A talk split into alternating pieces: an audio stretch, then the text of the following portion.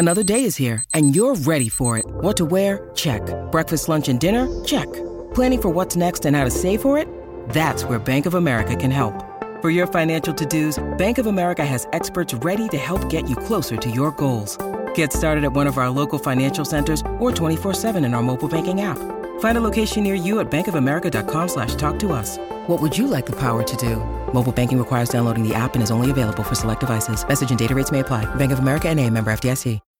When you need mealtime inspiration, it's worth shopping Kroger, where you'll find over 30,000 mouthwatering choices that excite your inner foodie. And no matter what tasty choice you make, you'll enjoy our everyday low prices, plus extra ways to save, like digital coupons worth over $600 each week. You can also save up to $1 off per gallon at the pump with fuel points. More savings and more inspiring flavors make shopping Kroger worth it every time. Kroger, fresh for everyone. Fuel restrictions apply.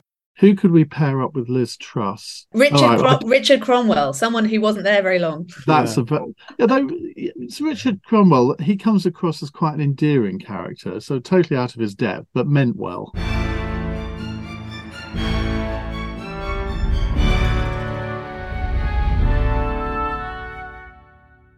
Hello and welcome to the pod. And today, Iain Dale joins me with old friends of the show, Miranda Malins and Steven Veerapen, to discuss kings and queens of England and Britain. Iain has edited a new book with contributions from many historians, journalists, and politicians. And so today is a fun chat about the monarchs. What you heard at the top there was a bit of a daydream we indulge in, pairing up kings or queens with prime ministers. So you might be thinking, who is Liz Truss? Well, Google her. But you also might be thinking, why Richard Cromwell? The answer to that is to listen on. Coming up, I've got plenty more great history to come, including James Holland on the Italy campaign during World War II, Romans versus the Goths, female spies, and Winston Churchill. Please do rate, review, and subscribe, and do share with like minded people. But in the meantime, I'll hand you over to me talking kings and queens of England and Great Britain.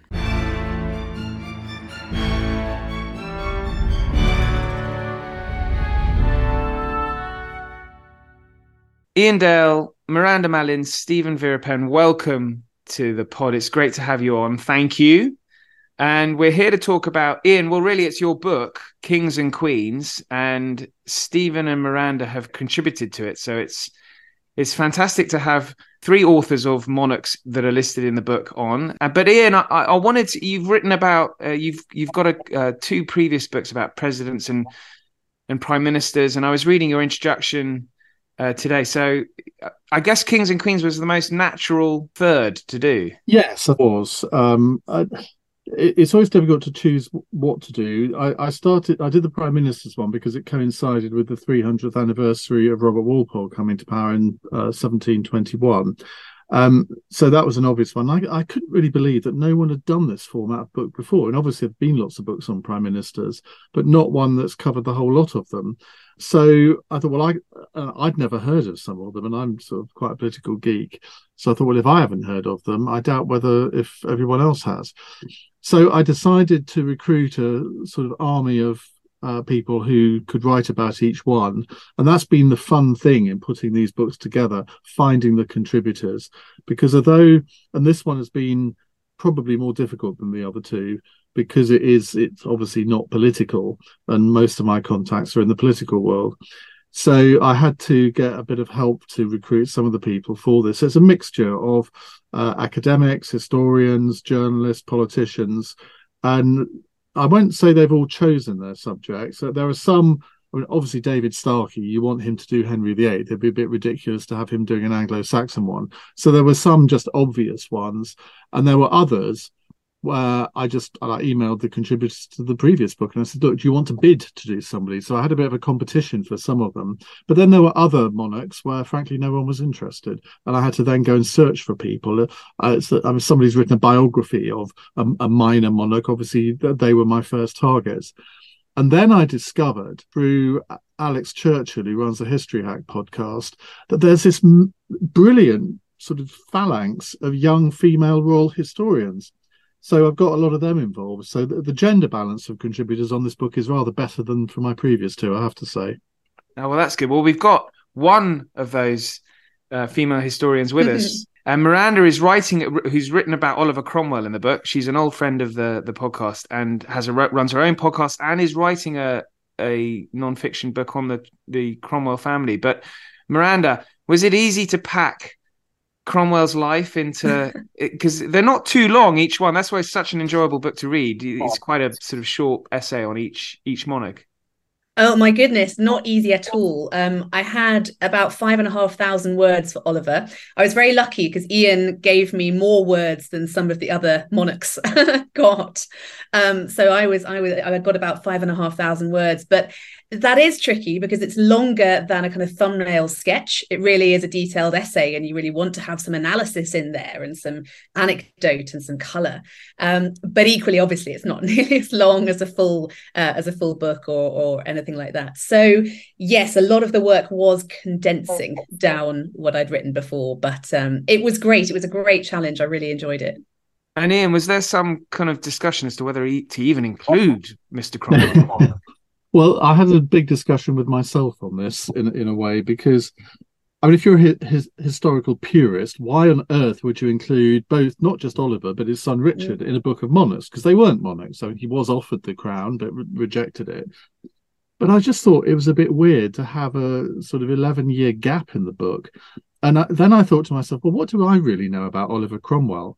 Um, so in the end, I thought, well, sod the purist, let, let's include it. Similarly, I've got four ringers in the book, uh, people who weren't formally crowned and aren't don't appear in the list of monarchs normally. But uh, again, and I did this was really through Twitter that people said, "Well, are you going to include Queen Matilda? Are you going to include King Louis? Are you going to include King Edgar II?" Uh, I mean, Lady Jane Grey, I had already decided to include, but so I looked into these three. I mean, I'd vaguely heard of Matilda, but I didn't know anything about Louis or Edgar. And again, I thought, well, actually, you know, they did kind of reign, even if only for a few weeks. Mm.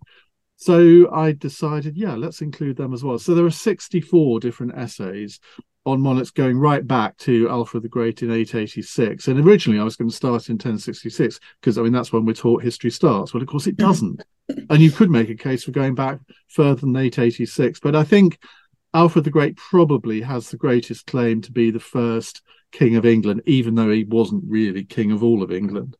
I think the book's all the richer for that decision as well, Iain, because part of the ambition of the book is to trace the development of the monarchy, isn't it? And its endurability yeah. and its adaptability. And actually, you can't really tell that story properly unless you have these also rans in in the book and again you know we could go down a very um uh, windy path about semantics here what is a monarch, what is a king. Um, but if you're including people who basically ruled as sovereign with with with sovereign power as head of state, then that definitely includes both of our Cromwells. and one thing I didn't do though is include all the Scottish kings because, uh, and some people, particularly in Scotland, are a bit annoyed with me for this, but there were so many of them that it would the book would have just been so big. So I thought, well, there's nothing to stop someone in Scotland doing an equivalent of Scottish monarchs, and it would it would be an interesting book. But there's no way in a single volume you could include all of them as well. Well, Steven, the gauntlet's been laid down there because Steven's Scottish and will be outraged that there there there are no Scottish. Well, there are Scottish kings actually. Well, there James are, the First, yes. of course.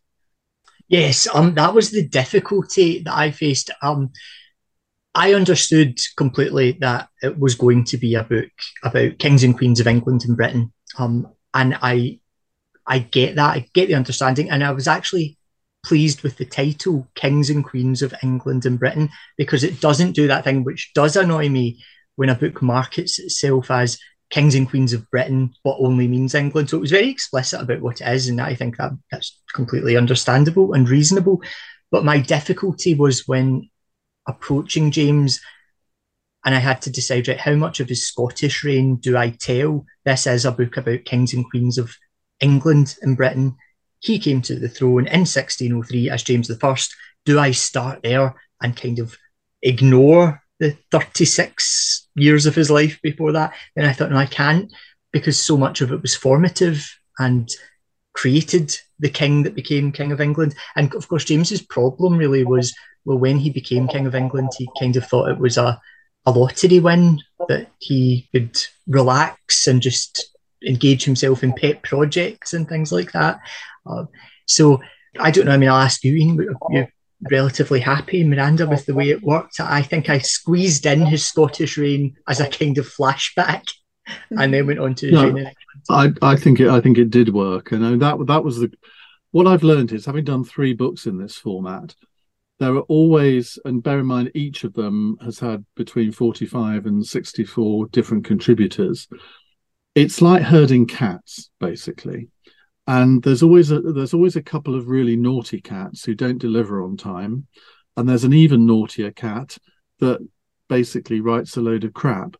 And um, I'm not going to tell you which one. Oh, desperate to know now. um, but I mean, I've in each book I've had to shall we say, rescue an essay where somebody didn't really read the brief, and there was one where it just read like a woman's magazine article rather than something. I mean, this is not meant to be an academic book, but I mean, all the essays have got to be reasonably similar in, in style. Other, otherwise, something really stands out. I mean, there are a couple that, I mean, I would say David Starkey's actually is a bit different to the others in that he he sort of picks a theme uh, quite an original theme actually about Henry, and then sort of explores it in the essay rather than doing a straight biography. But I thought, well, that actually works. It's it's original work here, and it, it, I don't we don't need to have all of the sort of uh, individual details of, of Henry's life. It just it works on its own merits. Um, but I mean, that's the role of an editor. You you you you're not writing the book. You you have to make sure that there's a certain standard and you have to make sure that that there's a certain degree of continuity of, of, style. But if you're having 64 people writing inevitably they're not going to write in the same style. But i think people understand that. And i wonder how many people i ought to do a survey of this how many people read the book cover to cover or how many sort of dip in and out and pick different monarchs. So um, there is in some places you, you, there is a bit of repetition. So you, are doing i don't know um, one monarch and you describe how they sort of die or sort of how, how their reign meets an end. And then the next essay also starts on how the previous one meets an end. But you kind of have to keep those in because as i say there'll be a lot of people that don't read it sort of sequentially. And so that's an interesting point you you mentioned about dipping in because if you were to dip in, I'll ask all three of you really. Um, if you were to dip in, which monarch would you go for first? And you're not allowed, obviously, to pick your own one. um, I mean, I would, I would go George the Fourth. I, I, always think he's, um, he's slagged off a little bit too much. But, but um, Steven, who would you, who would you go for first? I would go for Henry VIII, and I did go for Henry VIII, and I echo what Iain said. I was expecting the six wives. I was expecting the six wives in condensed. They barely get a mention, do they? no, no, they, that, and that surprised me. Anne Boleyn, yes. Catherine of Aragon, yes. Um, the others I don't think get a mention at all. It's all about Henry's education and educational theory and all of that sort of stuff. And that was interesting because, as you say, it was different. It was unexpected. Mm. So yes, I went for Henry VIII, and I was not disappointed. And Miranda? Well, I, am old school, so I'm reading it cover to cover, um, and I'm in the I'm I'm on Canute at the moment. But I have to say, I really enjoyed uh, the opening. I really enjoyed the first few with Alfred and Edward and Athelstan, and that that old debate about who is the first true king of England. You know, is it Alfred? Is it is it Athelstan? Uh, but also, I thought Edward got some good treatment in there. You know, about yeah. build, building on the legacy of Alfred, and you know, in a sense, you needed one after the other, didn't you? You needed what all of them were doing in in that sequence in order to get to where we got to today. And I, I, I think the format really works with that because it has a sort of drive and a momentum because you're starting each essay afresh um, you know, I feel that you, you, just compulsively keep reading. You just think, oh, I'll just do one more. The next one's just a couple of pages. I'll just read the next yeah. one. Yeah. I, I found that as well, Miranda. One of the things was a real strength that you had these different voices. So when you finish something, you don't have time to get weary of it. You don't have time to get weary of that writer's voice. But even if you do start to flag slightly, there's another one on the next page, and it just freshens things up. It's really good. Yeah, yeah. And Iain, which one would you pick? Um, it's really difficult because I thought that I knew a reasonable amount about the monarchy before I started editing this book, but I quickly found out that I knew very little at all, particularly, well, I knew nothing about the Anglo Saxon kings, but I didn't actually know much about the uh, Plantagenets and sort of all that, all that kind of era. And I think Steve, um, Edward II, I think, is a really, really interesting one. So I'd either go for him or I think Alex Churchill's portrayal of uh, Victoria was really, really brilliant. And again, it was a bit like David Starkey, and that there, there was a lot of originality to it. She, I mean, I, I hesitate to say she looks at Victoria through a sort of feminist lens because that will put people off, but she she looks I don't know. I learned stuff, and I do know a bit about Victoria, but I learned stuff that I, I wouldn't have ever thought I would have done from this kind of book, in a sense. Um, and I thought I thought it was just a really original take on Victoria's life and importance as a monarch. Because, I mean, in a way, if you think about it, she was um, the last monarch to have any real influence and power. Now it it diminished throughout her reign. So by the end of her reign, we had we had the constitutional monarchy essentially that we have today. I mean, very very little has changed since then.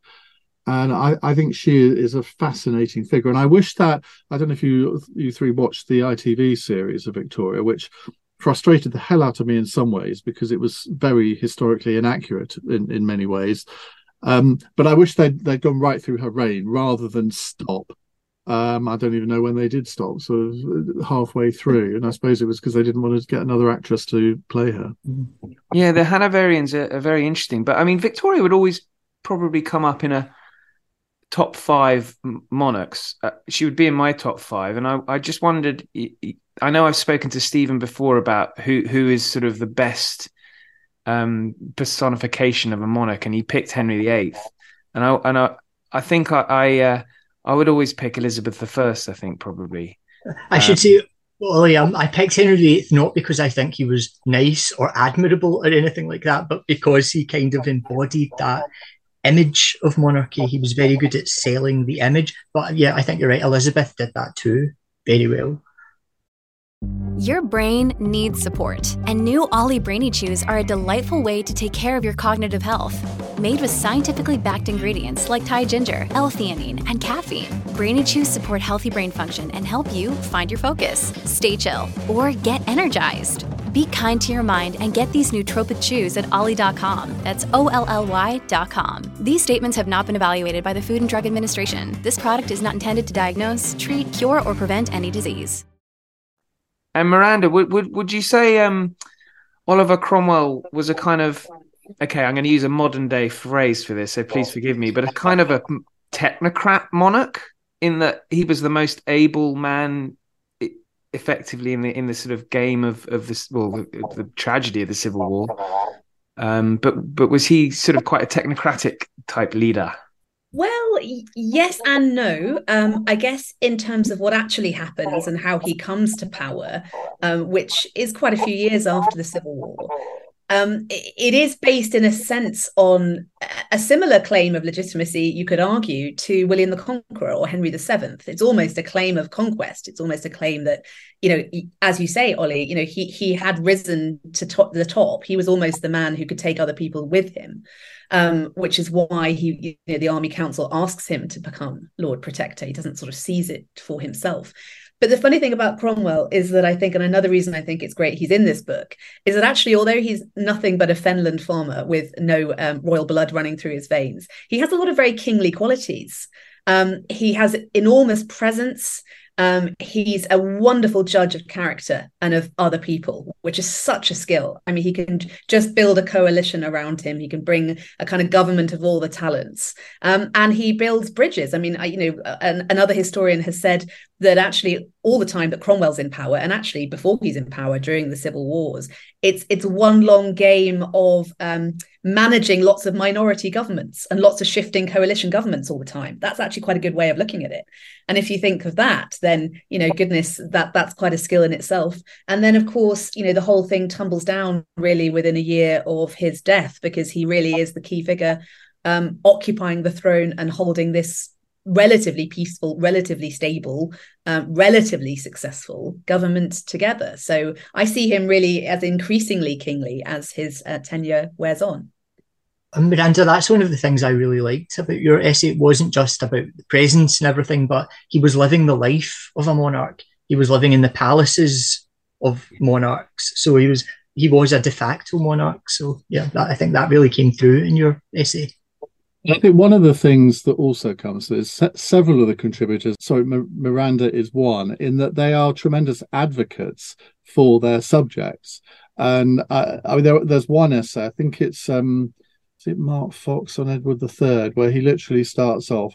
Edward III was the greatest monarch of all time because. and I mean, I did ask people, I did ask people not to write hagiographies because you you've got to include warts and all. So even if you genuinely believe that somebody was literally the reincarnation of Jesus Christ, you you you kind of got to moderate that a bit. I had that in the president's book where uh, the former Tory MP Simon Burns he wrote about uh, Kennedy, and he is just a massive fan of the Kennedy family. He knows them all. He knew Teddy Kennedy, and I had to say to him, "Look, I'm very happy for you to write this, Simon, but you can't do a sort of hagiography of them." And to be fair to him, he didn't. And I, I mean, Nathan Amin, who wrote Henry the Seventh, he's determined to restore Henry VII's reputation. He genuinely believes he was one of our greatest monarchs, but because he's been eclipsed by Henry VIII, no one really remembers him. Yeah, I mean, I'm delighted you use the Cromwellian warts and all phrase there, but the the um uh, the inclusion of Louis, I'm I, I, have to say I'm not happy about. He's he's French. There's no way he should be in this list. In well, a lot of them were partly French. I mean, you, I mean that that is an argument for not including any of the Georges. You quite happily would want to George. You, you like the George the Fourth one, so at least be consistent. James shouldn't be there either. Yeah, but Scottish. No, no, he attempted. French. So, sorry, Steven. Say again. Uh, James shouldn't be there either. Then he was Scottish and a quarter French. No, no, I'm I'm targeting the French here. well, I normally would too, but uh... perfectly reasonable. yeah. Well, no, I've been on a crusade to to remove every single French listener that I have. Um, it's going well. It's going well. Um, so, Iain, you mentioned your prime minister's book, which I was wondering. I was thinking when I was looking through the list, I was wondering if you could pair up a, a sort of prime minister with a monarch which would make the sort of best uh, best combination? Ooh. Um it's very well, rare that they get on, isn't it? Yeah, let's think about a, a king who was a real warrior who sort of his reputation is mainly made through war. Um, who who would you say was the the best warrior? Lionheart with Lionheart or Henry yeah, but yeah, absolutely. the fifth, I thought. Mm. Well, oh, Henry V. Pair either of those up with Lord Palmerston and his sort of gunboat gunboat diplomacy. That I think that those two would put because I mean Palmerston was always seen as a great foreign secretary, but not particularly brilliant prime minister. But uh, so I think he would be a good one to pair up with them. Who could we pair up with Liz Truss? um, Louis. Uh, Richard right, Crom- Richard Cromwell, someone who wasn't there very long. That's yeah. a yeah, though it's Richard Cromwell. He comes across as quite an endearing character, so totally out of his depth, but meant well. Uh, I'm not quite sure I'd put that on Liz Truss. What you'd want to do is pair up prime ministers you dislike with Henry VIII, and they won't last particularly long. They won't have a good end. I think Lloyd George and Henry VIII. I don't think they would have got on because uh, they were a bit too similar, possibly. Great stuff. The essay from um, Professor Vernon B- Bogdanor. Bogdanor. I always get that pronunciation wrong. Yeah, um, I, I do. Um, he uh, he makes a very interesting point about how the the monarchy has endured um, when other European monarchies haven't. And I, I, I, just wondered what your thoughts, all three of you, really on on this was. What why is it that you know we're still writing books about kings and queens thousands of years, or more than a thousand years after after the first? Well, when I decided to do the book, I, I thought about: I mean, do we need an introduction of any sort? Um, I, I sort of mulled over getting Buckingham Palace to get the Queen to write an introduction, but I didn't think that was likely, so I didn't bother and I think Vernon is what, one of our leading constitutional historians, and he's he's written on the interrelationship between politics and monarchy before. I mean, some years ago now. So I I approached him not really knowing him, and I thought he might be a bit sort of too grand to, to, to want to do it, but he was such an enthusiast, and he delivered exactly what I wanted him to to try and trace the development of the monarchy uh, to where we are today, and try and assess what themes were important. And I think with and he wrote it without having read the essays in the book. But I think, given that, he's done a fantastic job in drawing out a lot of the themes which run through the book. And um, I don't think, having edited this book now, I don't think you can really understand British history or British political history without understanding the role of each monarch in it. And I mean, I wonder how many people, even people who know that know a bit about history, uh, understand the origins of the English Parliament, uh, understand the development of the Witan and all the rest of it in the in the Saxon, Saxon times, and that there was sort of at least vague consultations taking place between the monarch and okay, not the people as such, but it, it just traces the development of our democracy, and I think it, it does it in a way that no other book could. Yeah, Steven, looking at the history, you, uh, particularly the Tudor and Stuart period do you think that's part of the magic of of the uh, monarchy even today? Well, it's interesting, and it's particularly interesting, I think, in terms of why it's endured.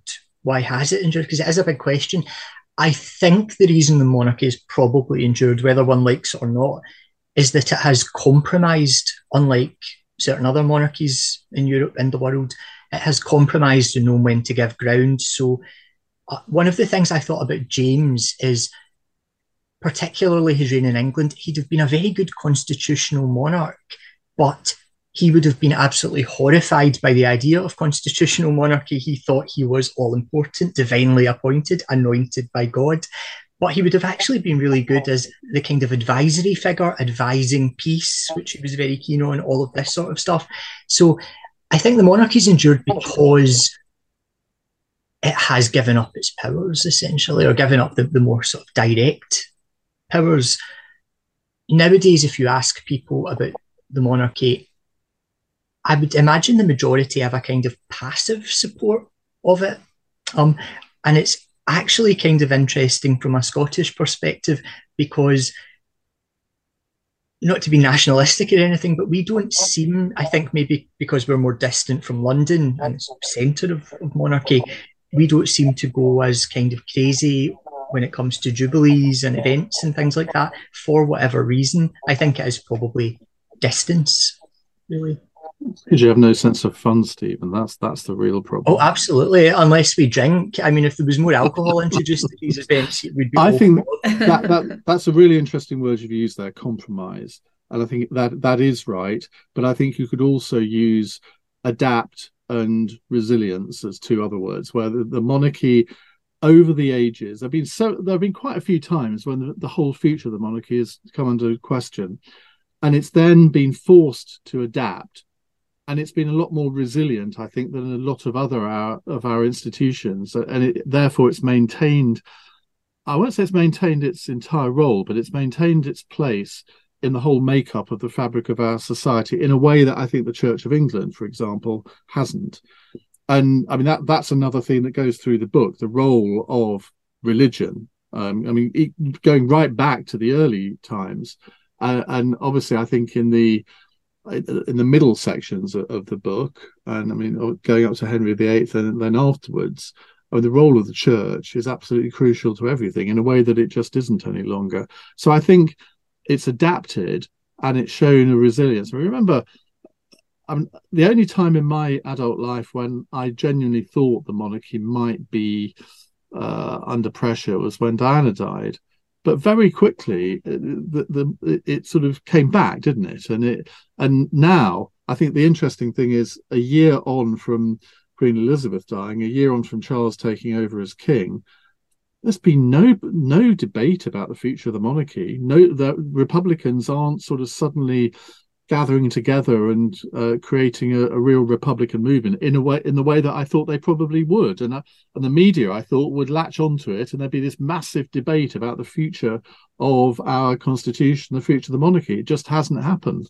Well, one thing that I think is surprising, and I wouldn't really have imagined is that the monarchy seems to have survived the modern age. And what I mean by that is the magic is gone, really. I mean, I, think to an extent, at least, I mean, do people really look at King Charles, for example, and get the same sense of awe and wonder that was woven around the Henry VIII, Santa James's, and even Queen Victoria, Edward VII? I don't think so. We see them now as people because they are people. It's a bit like old Hollywood. There were lots of complaints about um in the old Hollywood studio system, stars were protected and there was a kind of magic woven around them. We didn't see them at their worst. We didn't see their private lives. And now we do. And so stars don't have that same kind of magic anymore, but there are still Hollywood stars. So again, I think that's that resilience that you spoke about, Iain. Mm.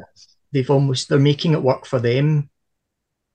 Miranda, I wanted to ask you actually, do you think part part of this endurance is down to the fact that the monarchy got a sharp shock during the interregnum where they were you know removed for for 11 years?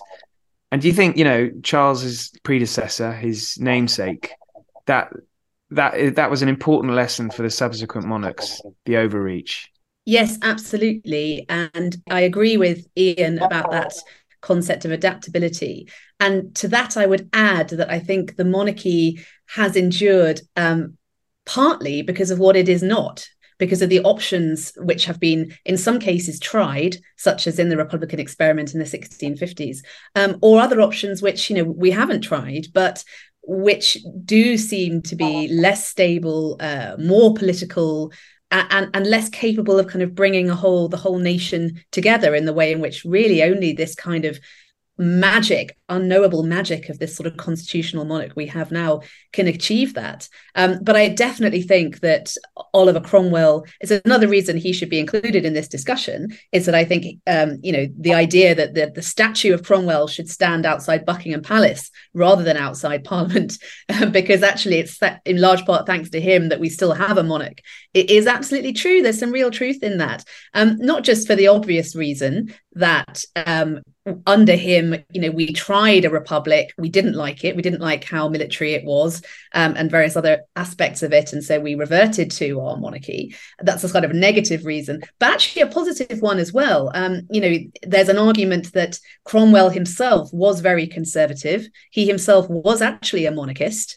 And gradually, over the course of his protectorate, the Republican regime morphed into a kind of quasi monarchy because that's actually what was going to be most palatable to the British public. And because of the person of Cromwell in that position as Lord Protector, if we, we could have had a far more radical, far more Republican figure um, in on the throne at that point, who would have sent the country in a much more radical direction. So, for that reason as well, almost there's this idea that Cromwell's protectorate paves the way for the return of the Stuart monarchy, because actually it's quite a similar uh, regime that's really interesting because the, the, next book in the series is The Dictators. Now, that's different because I've had to select the dictators to be included. Here, I mean, okay, I included the ringers, but you've got the list to go from. And uh, the, the the theme of the dictators, I think, in one in one sense, and I haven't had actually many of the essays in yet, but I think one of the themes is going to be the pseudo monarchical attitudes of many of the dictators. They take over power um, and then they take on a lot of the skill sets or a lot of the um, ways of governing of absolute monarchs. Um, we're not including any monarchs in the dictators. I mean, because people said, well, you should include Henry VIII. Well, no, he's already been included in this book. But I think that there there are similarities between the two. So that sounds like no Cromwell in the list of dictators, which will please Miranda. No, no. I mean, I I could just lift Miranda's article, I suppose, but um, no, Cromwell won't be in it. Well, I think Cromwell is interesting in that he seems doubly unpopular. Um, he seems unpopular, and people don't talk about him if they are very Republican. Why? Because his attempt at a republic is not something that modern Republicans really want to associate themselves with. But then he's also unpopular with monarchists because, as you say, Miranda, he stripped away that kind of um, sense of majesty and power. He he almost showed that the emperor had no clothes for a while. So he's in an unfortunate position for all he did. He's caught between these two people who don't really want to talk about him or acknowledge him. You're totally right, Steven. Um, he does get it from both sides. Uh, which is one of the things I like about him and why I find him interesting. Because if he can be hated on left and right, um, and but also adored on left on the left and the right, you know, there's some there's some sort of complexity there, some sort of contradiction we've got to kind of get to the heart of, haven't we? And that that is very very interesting. Well, Cromwell seems to have had the last word on our discussion on kings and queens, which is a strange ending. But uh, the book's out now, so um, thanks very much. It's been really enjoyable discussion, and uh, best of luck with it, Iain. Thank you very much. There's also there is going to be a podcast series on each of them. I'm going to include interview each of the contributors about their respective monarch. We're going to put it out on uh, the the well, my presidents and prime ministers podcast is going to be renamed Presidents, Prime Ministers, Kings and Queens, which is all a bit awkward, but that will launch sometime later this month. Oh, I'll stick a, a link in the uh, show notes for that as well. Great, Great stuff. You. Well, thanks, guys. Miranda, Steven, Iain, thank you very much. Thank you. Thank you. Thank you. Thanks very much for listening. Plenty more great content to come, so please do subscribe and share. Next week it's Female Spies, and later this month on the Film Club, we're going to be doing a John F. Kennedy epic miniseries. First with 13 Days, the depiction of the Cuban Missile Crisis, and then it's the big one, Oliver Stone's JFK. So I do hope you can join me. Until next week, thank you and good night.